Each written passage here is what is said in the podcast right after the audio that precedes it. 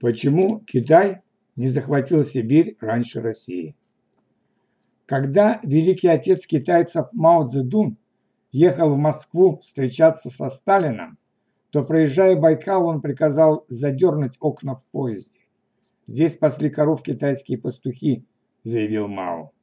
Россия пришла в Западную Сибирь в 17 веке, за тысячи километров от Москвы, а пять тысяч лет до прихода русских могучий Китай был в сотнях километрах от Байкала.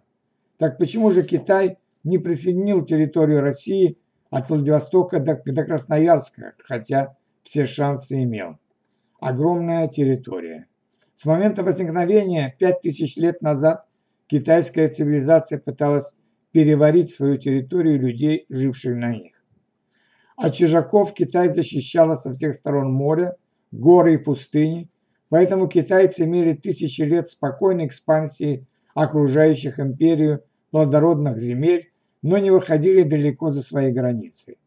Открытие риса позволило китайцам расплодиться, борьба за власть и землю, множество китайских династий отвлекало от внешней политики. Кроме того, бесконечность и богатство Китая привели к особой философии Поднебесной, суть которой была в фразе «Нам ничего от вас не надо, а вам ничего от нас». Китайцам свое бы удалось переварить, какая там Сибирь. Земля мертвых. Вся территория на северо-восток от реки Хуанхэ в Древнем Китае называлась землей мертвых.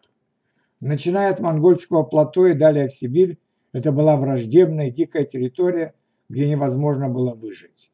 От начала времен волны свирепых варваров одна за другой атаковали из Сибири Китай, все эти маньчжуры, тюрки, гуны, монголы. Императорам пришлось соорудить Великую Стену, запечатывая землю мертвых намертво. Если императоры с трудом отбивались от сибирских атак, как они могли покорить Сибирь? нет условий для экономики. Могущество Китая строилось на бюрократии, императорской власти и выращивании риса. Влажный теплый климат, дороги и порядок были у китайцев от Монголии до Тайваня. И в этом плане холодная Сибирь с суровой природой и отсутствием дорог была совершенно не к месту. Сибирь, размер которой больше Китая со своей первобытной негостеприимной тайгой и долгой морозной зимой, сожрала бы все ресурсы китайцев, не понимающих, что с ней делать. Экспансия России. Тем не менее, монгольская династия Юань включила в Поднебесную родовые земли до самого Байкала. Однако сменившая монголов, ханьская династия Мин, шатаясь под ударами, едва удерживала центр Китая.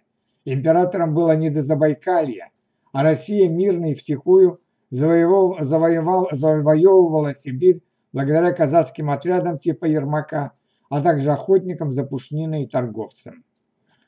В 17-18 веках воинственная маньчжурская династия Цин имела все шансы остановить русских, находясь на границе с Сибирью.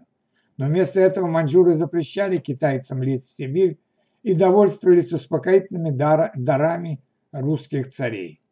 Лишь когда границы России и Китая окончательно оформились, и русская армия встала на их защиту, китайцы опомнились.